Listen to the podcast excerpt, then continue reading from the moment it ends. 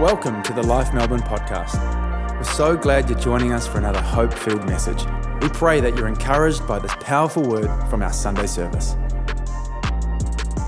It is a privilege and an honour to be with you here today. I just want to say thank you for the invitation. It's uh, always appreciated. And full disclosure, Craig, I think you've got a sexy voice. It's not just your wife, I'm just saying. Anyway, hey, I'm only human. What can I say? Anyway, wow, what a, what a privilege it is to be here with you today. I've got lots to get into, so uh, I, I'm going to get straight into it. But just before I do that, uh, my wife, uh, does send her love, our family sends their love, and our church family send their love. They said, please give everyone a big kiss. So, mwah, mwah, mwah, mwah. To all of you, uh, I realize I have been here a number of times, but this is a growing church, and uh, many of you would not have been here possibly when I was here last. So, hi.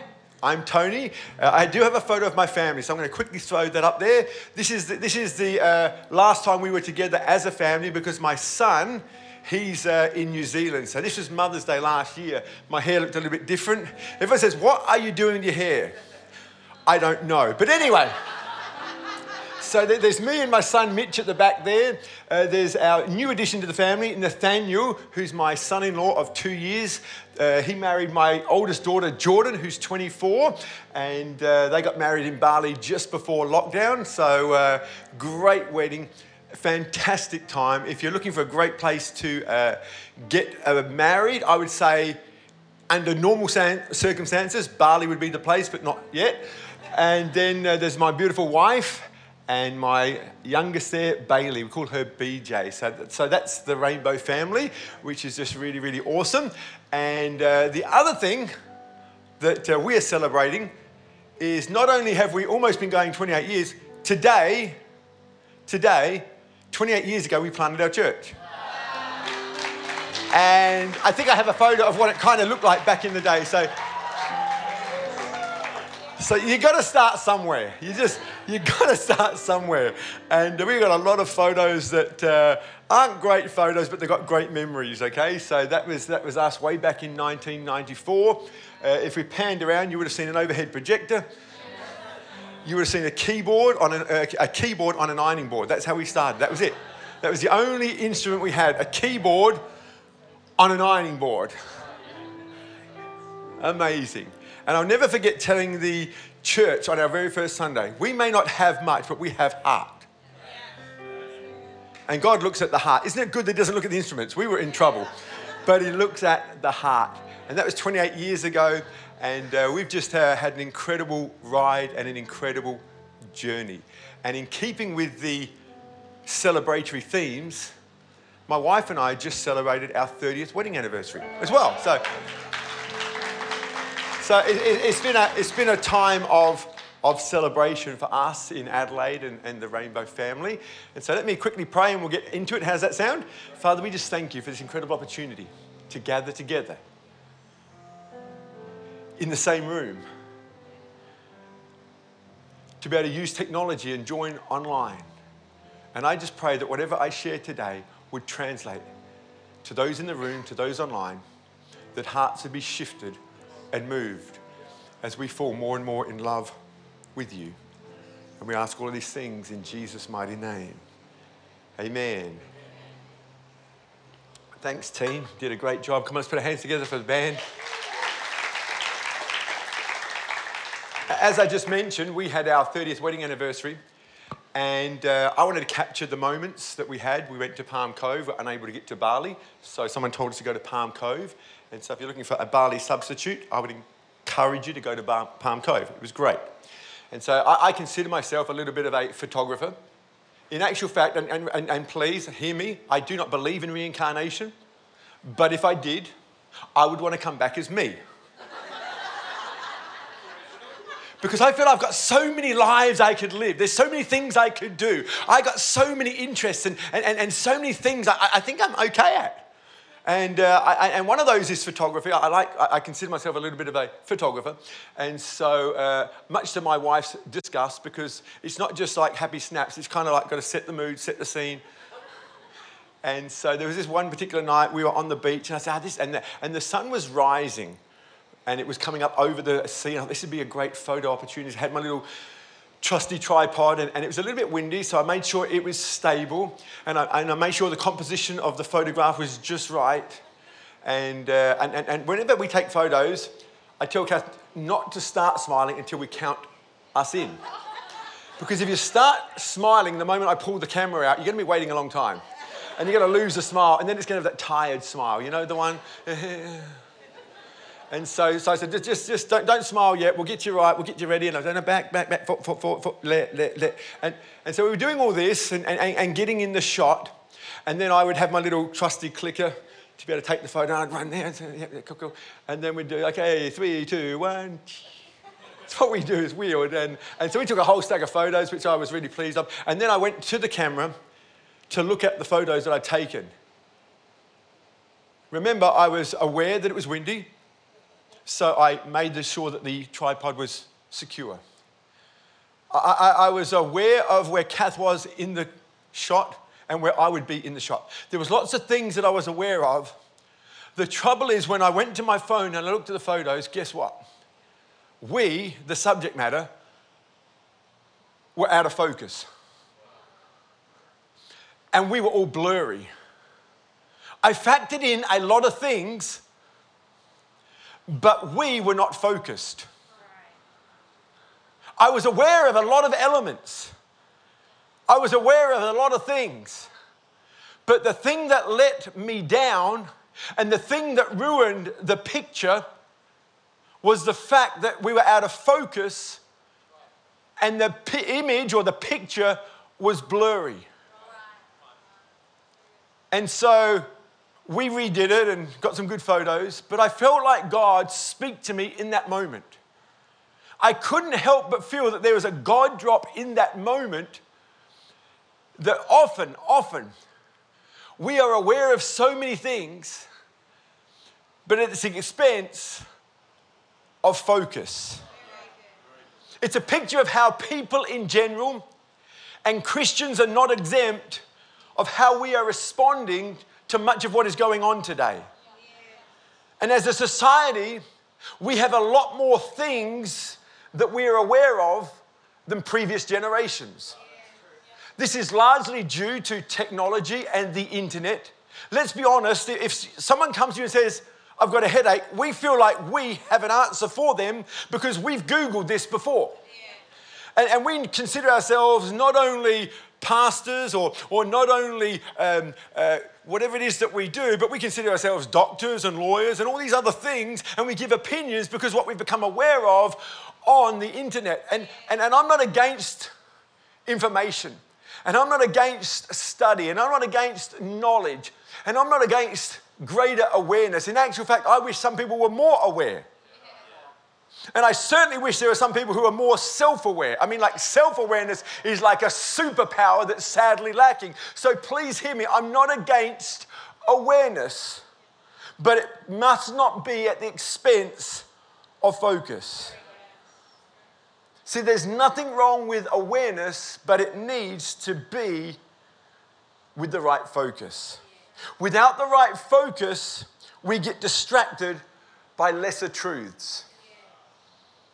And so, in keeping with our series, First Things First, I want to speak a message that I've entitled Finding Focus. If we're talking about what matters most and what are some of the things that we need to do first, and I've been listening online to this series. Week one, we had Pastor Paul speak about the divine supply, and then Pastor David on prayer, and then we have the dynamic duo last week speaking about the church. It's amazing. It's amazing to be part of a family that has incredible teaching, but it's got to land. It's not good that we just know stuff. If you want to learn some things and get some knowledge, this is a great church to come to. But I know the hearts of your pastors, and that is to go beyond just knowledge, beyond just awareness. Knowledge puffs up, but love builds up. We want a church that can build up and not just puff up. Are you with me? And so, in keeping with this particular subject today, I want to look at the life of a man by the name of Joseph. And he's an Old Testament hero, he's an Old Testament legend. If you have been a Christian for a number of years and you've read the Old Testament, and I'd strongly encourage you to do that, you'll find that Joseph's one of those good guys. He's one of those amazing characters in the Bible. And I want to pick up the story in the very last chapter. And so before I get to that, I'm going to give you a quick overview of this young man's life. Basically, he was the son of Jacob, and he was the favorite son. Do any of you parents out there have a favorite son or daughter? The answer is no, but we do. and, and, and, Joseph was certainly the favorite. And he had this incredible dream which further inflamed the way the brothers felt about him. When you're the favorite and the brothers know it, that doesn't put you in the good books. And when you have a dream that God gave you and you spurred it to the brothers, that's not going to help matters. But what made it go even worse is what the dream was about. See, Joseph was a man of God, but he lacked wisdom because he was young. And he thought that his brothers would be excited about the dream that he received because he was excited. He did not read the room. And so he said, Hey guys, guess what? I had a dream and you guys all bowed down and worshiped me. What do you reckon? If you ever have a dream like that, I would say, Hold on to it. Because it did not go well for him.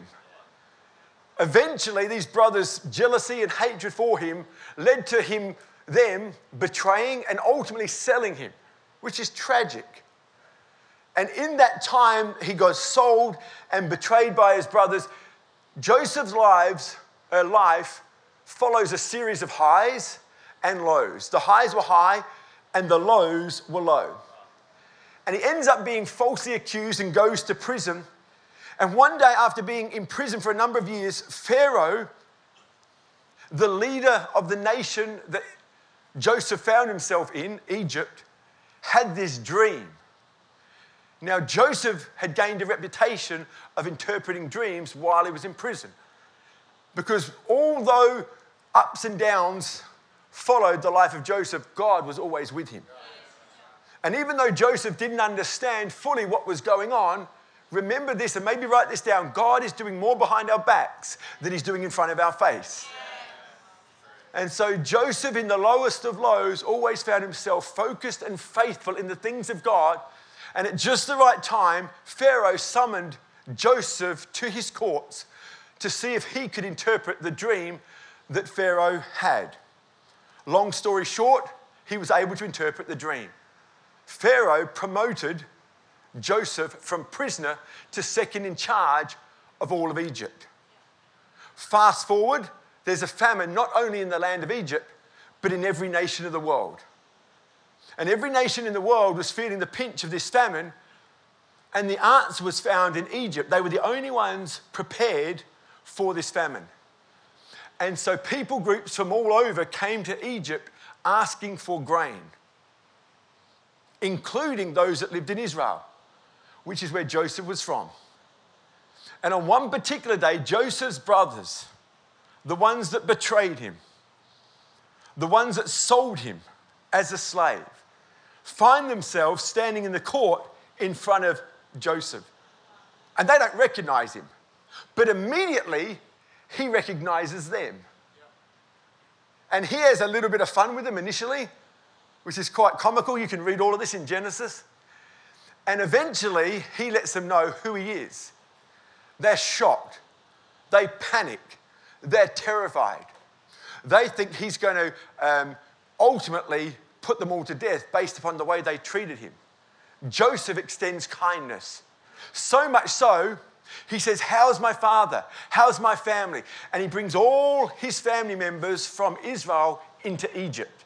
And there they settle. And eventually, after being in that nation for a period of time, Joseph's father, Jacob, passes. And this is where we're going to pick up the story. Because the brothers now have a panic attack. Are you with me? Genesis chapter 50, verse 15. When Joseph's brothers saw their father was dead, they said, What if Joseph holds a grudge against us and pays us back for all the wrongs we did to him? So they sent word to Joseph saying, Your father left these instructions before he died. This is what you are to say to Joseph. I ask you to forgive your brothers the sins and the wrongs they committed in treating you so badly. Now, please forgive the sins of the servant of God your father. When their message came to him, Joseph wept. His brothers then came and threw himself down before him. We are your slaves, they said. But Joseph said to them, Don't be afraid. Am I in the place of God? Verse 20, and this is a, a well known passage if you've been in church for a period of time. You intended to harm me, but God intended it for good to accomplish what is now being done, the saving of lives of many. So then, don't be afraid. I will provide for you and your children, and he will reassure them, and he spoke kindly to them. Joseph stayed in Egypt along with all his father's family. He lived 110 years and saw the third generation of Ephraim's children. I love this passage of scripture. There's so much in it. But in keeping with my topic about focus today, I want to highlight a few points. And the first one is simply this that awareness without focus becomes idealistic, not empathetic. See, everyone today has an opinion about things and how they should be done. Now, again, in a room full of this many people, I'm sure there are some in this room, no condemnation, but let's be honest, we all have an opinion. And I know for us living in South Australia, we have opinions about our government and what's been going on. I can only imagine after 57 lockdowns in Victoria, you've got a few opinions in this room. And I'm not against opinions, I'm all for free speech. I'm all for us having an opinion. But how we have those opinions matters. Because if we're lacking grace,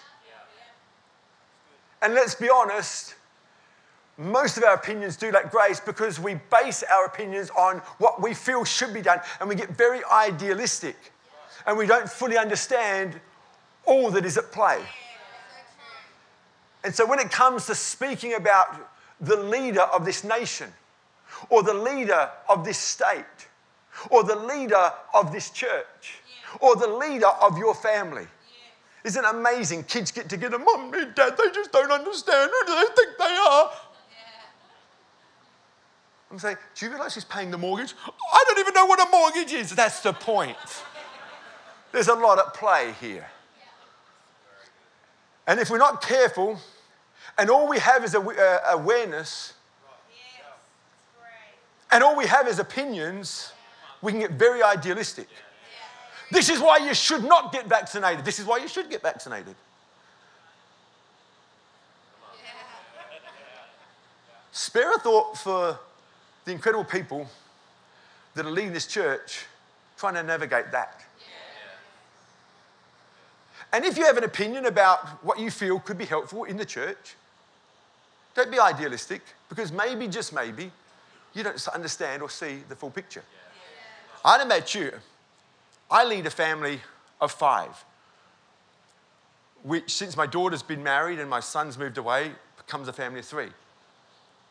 But leading a family of three is hard, it has its challenges. Leading a family of five when our kids were younger has its challenges. Spare a thought for a Prime Minister who's leading a nation of 25 million people. There may be, just maybe, things that you haven't thought about or factored in with your blessed opinion and my blessed opinion. Again, nothing wrong with opinions, but may they not be expense of empathy. What I love about Joseph, when his brothers came with this notion that this is what dad said. Now, did dad say that? I don't know. I think they got together and said, He's going to kill us. We better make up a story about what dad said. And what I love is Joseph's response. Whatever the brothers did, and whether that moment was right or wrong, whether their dad really gave them a message or not, the reality is Joseph heard it. And when Joseph heard it, he wasn't mad. He wasn't glad. This is my opportunity. He was sad. The Bible records that Joseph wept. With your opinion about what is going on in the world today, have there been tears? Has there been prayer? Because the last time I read, the Bible didn't say complain about your leader, complain about the kings. It says pray for. So if we are aware of certain things, and we will become increasingly aware, then let's not lose empathy. Let's not become less empathetic and more idealistic.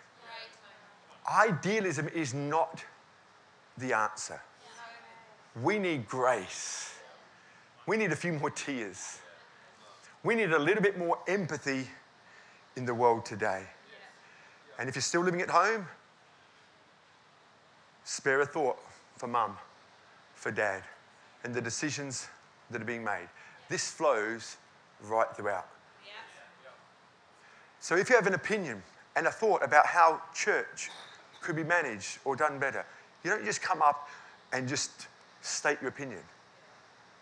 It's with much prayer, much empathy that we present requests. Not only before God, but before pastors, husbands, wives, children. Are you with me? Secondly, awareness without focus gets consumed with facts, not faith. Again, everyone has an opinion about what's happening and what's going on in the world today. And with COVID out there and, and all the things that are happening, and wars and rumors of wars and all those things, we have our opinions. And again, there's nothing wrong with opinions. In actual fact, I would say we shouldn't be ignorant. We should actually study up. I was talking to Pastor Craig just last night, and he was uh, uh, reading about the history of the Ukraine and the relationship to Russia. I love that.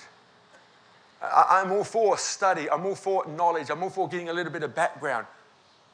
But again, let's not be so consumed with the facts that it comes at the expense of faith.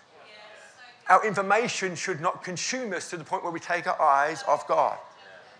What I love about Joseph is that he was aware of his brother's intent. He says, You intended to harm me. Now, now, Joseph wasn't just the youngest kid that was ignorant and naive. Some people are ignorant and naive, and it's easy to love and forgive. We just don't know anything. But, but Joseph was very aware of their intent. You guys are scoundrels. You, you, you, you, betrayed me. You let me down. You, you sold me into slavery. I know what you did. He was aware of the facts. But that's not where his focus was. He says, but God intended. Everyone say, God intended. No matter what facts you have right now, no matter what you're aware of that's going on right now, don't let those facts consume you to the point of losing faith. What I love about Joseph, he says, I know what you did. And I dare say he was aware that that thing that they said about the dad isn't even true. But God. God intended. God was working a miracle all those years ago when He gave me that dream.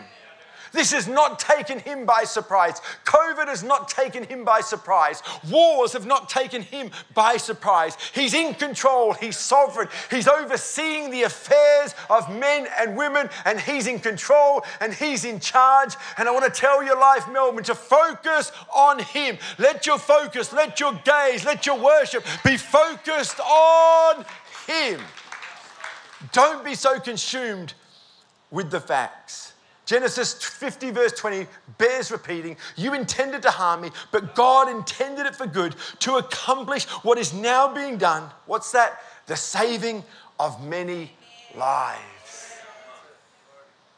I'm sure there were moments in Joseph's lives where he wanted revenge. I'm sure there were some of those moments. But he was able to place that, come back to Jesus, come back to God, and keep his focus.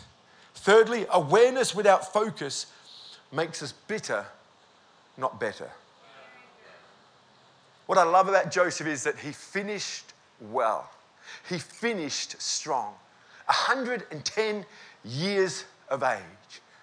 Was able to see the second and third generations. What an incredible legacy. A legacy that we're still talking about in 2020. I don't know about you, but the thought of living a ripe old age and seeing future generations impacted, knowing that what Life Melbourne did could be talked about 100 years from now, 200 years from now. I don't know about you, but that excites me. Far better that than getting caught up in the cycle of bitterness and cynicism. Unfortunately, today we don't see too many examples like Joseph. There's a saying out there, grumpy old men. There's been films made about grumpy old men. Because the tendency is the older you get, the more grumpy you get. The older you get, the more cynical you get. The older you get, the more miserable you get, the more opinionated you get. But I know about you, but I want to break that cycle. I want to get better, not bitter. And we see people getting cynical about leadership, church, authority, marriage. People are reluctant to get married today. Why? Because they're cynical about marriage. Why? Because of what they've seen. And, and it's one thing for someone to get to a ripe old age and, and have a few stories to tell and as a result be bitter. That's one thing. It's not right, but it's one thing. What I don't understand today is how many young people are cynical. What I don't understand is how many young people are bitter. It's, it's happening a lot sooner. Have you noticed that? Again, one thing for an old person to be that, but for young people, and that is on the rise. And, and, so, how does all this happen? How, how can we prevent that happening in our lives? Just a few thoughts to help us focus today. Because when it comes to cynicism, where does it start? Well, it starts. We become cynical because we care. I want to say this to encourage you. Most people I know end up cynical because they once cared. We care about people. We make a difference. That's why we volunteered. That's why we said we'd serve. That's why we reached out. That's why we spoke up at university about our faith, because we cared. You pour yourself out over and over again. And over time, you get little to nothing in return. Or, to say it this way, we get bitten. And once bitten, twice shy. When we were in America, in 2014, we went over to America with our family and did a six week trip. It was amazing. And friends that we have over there made the cheap a lot more affordable by putting us up in homes around the country, which is fantastic. And one particular place we stayed in, LA, we were staying in this home. The owners were on a, a vacation themselves, and so we were able to use their home. They had a big husky dog out the back. They said, ignore the dog, he'll be looked after, and uh, don't worry about him. And so we had a week there, had a great time. We're packing our bags, ready to go on to the next uh, trip, which was Hawaii, which was nice. And just before I'm putting my last bag in, the neighbor says, ah, Your dog seems to be tied up and whimpering. And I said, Look, we don't have a dog. We're here from Australia, but thanks for letting us know. I'll let the owners know. So I go into our family and, Hey, kids, mum, I said, The dog's tied up, it's whimpering, but please don't try to help it. We haven't met the dog, the dog doesn't know us. Leave the dog alone. I'll phone the owner. I was pretty clear. But Kath, my wife is a strong woman, but she's a caring woman. And so she hears the whimpering, and the motherly instincts kick in. And she wants to help this dog. Did I mention it's a big husky? And it's wrapped itself around the cord, and it's just like, mm, mm, mm, so Kath says, I will help it. And so she goes in to help, and guess what? The dog turns on her, puts a big bite in her backside, and on her face and neck, she comes in traumatized. I was, I was mad that she didn't listen to me. I, I, was, I was shocked. I was, I was all kinds of things. We had to get some tetanus shots. Thankfully, she was okay. But she got hurt. She got bitten. Why? Because she hated, no, because she was trying to help. That describes probably each and every one of us in this room from time to time. Why did she get bitten? Because she cared. Why did we get cynical? Because we care. We become cynical because we gain knowledge through experience. And knowledge is a double edged sword, as I've already mentioned, that we need knowledge to grow. We're here today to get knowledge. We need knowledge to grow. But the more knowledge we get, the more pain we experience. See, the problem for everyone in this room is this you know too much. You know too much. You know too much. Because you know if you get involved and you put your hand up for serving again this year, or if you try and reach out to your friends at university again this year, you know there's some pain attached to that. The knowledge you've gained tells you, I'm going to be hurt. And I don't want to be hurt, so we put walls up and boundaries in place and say, I'm not doing that again. And if we're not careful, it can change the way we view people, ministry, marriage, even animals. I mentioned Kath got bitten by a husky, didn't I? You fast forward a few years later, I'd come out of hospital, had surgery, heart surgery, and we're taking a little dog for a walk. I'd literally been out of hospital a week, taking a little dog for a walk, and out of nowhere, like stealth mode, this husky, I'd never seen it before, never seen it since. A husky of all dogs comes out of nowhere and just picks up our dog in its mouth. Have you ever tried to break up dogs when they're fighting? It's horrible. And I've just had surgery a week ago. But I just go into protective alpha male dad mode. And no husky's gonna take my little Maltese Shih Tzu for dinner, not on my watch.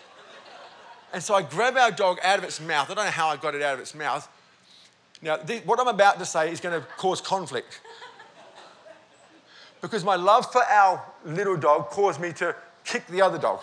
So I, I, if you're saying how cruel to the animals, no, I did it because I love my dog, just so that we were okay. And so I, I, I grab our dog and I, and I managed to get it out, and I'm just making these noises. I didn't know what to do. There's no manual. What do you do when I just and I, I ran in front of this car, I put my foot up on that bonnet, and caused it to stop. I said, "Open your door!" And I threw our dog in this complete stranger's as I tried to scare off this husky, and, and he managed to run off, which was great. Then I got the dog out. Great little story. But then I thought, where's Kath in all this? My wife froze. She never moved. Why? Why do you think that is? Because what happened? And so she ain't got a lot of time for huskies. It's affected. There was a time she would go and rescue them. Now she can't stand them. And even if her husband's just had heart surgery and is getting mauled by the dog, she's not doing nothing. That's what I learned. Ecclesiastes chapter 1, verse 18 says this much learning earns you much trouble. Who wants to learn something? Yeah, I don't know, because it just equals more trouble. It goes on to say, the more you know, the more you hurt. Who says the Bible is untrue, boring, and irrelevant? See, in some ways, ignorance really is bliss. And when we become cynical, we lose hope for the future. And we have a voice inside our head that says it's useless. What's the point? It's a waste of time. They're only going to let me down again. Why? Because we've become aware of certain things and we've lost our focus. And if that's where you're at, no condemnation. Because I think if we're honest, we've all been there. And there may be times in the future where we'll get there again. That's what I love about the house of God. That's why I love being part of a Christian community. Because when we're there, there's no condemnation. There's hope and there's help. You see, you've got four options if you find yourself in that place today. You can quit. You can fail. You can self sabotage. You can stay. Now, I would suggest that staying is better than the previous two, but I don't think it's God's ultimate for us. I know I speak on behalf of Pastors Craig and Nadia. They don't want you just staying in church, coming along because you're afraid not to, because you feel you have to. They don't want you staying. You know what they want for you? You know what God wants for you? You know what I want for you? We want to see you thrive. And no matter how you skin this, there's only those four options. You can quit, you can fail, you can stay, or you can thrive. And at the beginning of this new year, I'm here to tell you that God wants you to thrive. The people at Life Adelaide, we want you to thrive.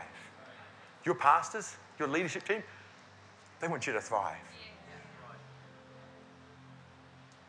Your life is too important to God for you to hold on to bitterness, cynicism, hurt, and the knowledge you have and rob you of a glorious, amazing, beautiful, wonderful future. Romans 15, verse 13 says, May the God of hope fill you with all joy and peace as you trust in Him, so that you may overflow with hope by the power of the Holy Spirit. I love this thought that we can keep coming back to Him. Married for 30 years, we've had our moments. But you know what keeps it going? Do, you know why I've remained not only married? I, don't, I, didn't, I didn't want to stay married. I told Kath from day one, I want to thrive with you. I, I want to stay on my honeymoon with you. I want to keep the honey in our honeymoon. I've got lots of thoughts about that. I'm going to write a book on that. I don't want to get old and miserable. I'm happy to get old with together, but I don't want to be old and miserable. I don't want to be old and bitter. I want to get old with you, but I don't want to get old and bitter. Old and cynical, old and miserable. I want to keep falling in love with you. And so, you know what I do? I keep going back to her. Oh, I was an idiot. Hey, babe, I'm so sorry. What I don't do is go to my friends and tell them about what my wife did. I go back to her. And so it is my relationship with God. You are not looking at a perfect pastor, far from it. In actual fact, if you compare me to your pastor, he comes out looking far better than I do. I, I've made way too many mistakes in 28 years. But you know why I'm still here? You know, I, I keep going because no one's ever betrayed me. No one's ever said a bad word. Oh, I wish that was true. I've just lost count. I've just lost count of that. The reason I'm still here is I just keep coming back to God. I get hurt, I get beaten up, my heart aches, and I just take my aching, breaky heart to God and said, oh, if you can do anything with this. He says, sure, I can do everything with that. God can do anything with what you bring to Him. What He can't do is what you don't bring to Him. See, there is some things God can't do. If you say, I will not, He'll, he'll let you live in your will not. But if you come and say, oh, I messed up again, I'm so sorry. Had a moment in the Clark home, there's a great picture. One of the children, I'm sorry, mum, I'm sorry, mum. I, I love that. They come back. And we come back. We're not looking for perfection. We're looking for reality.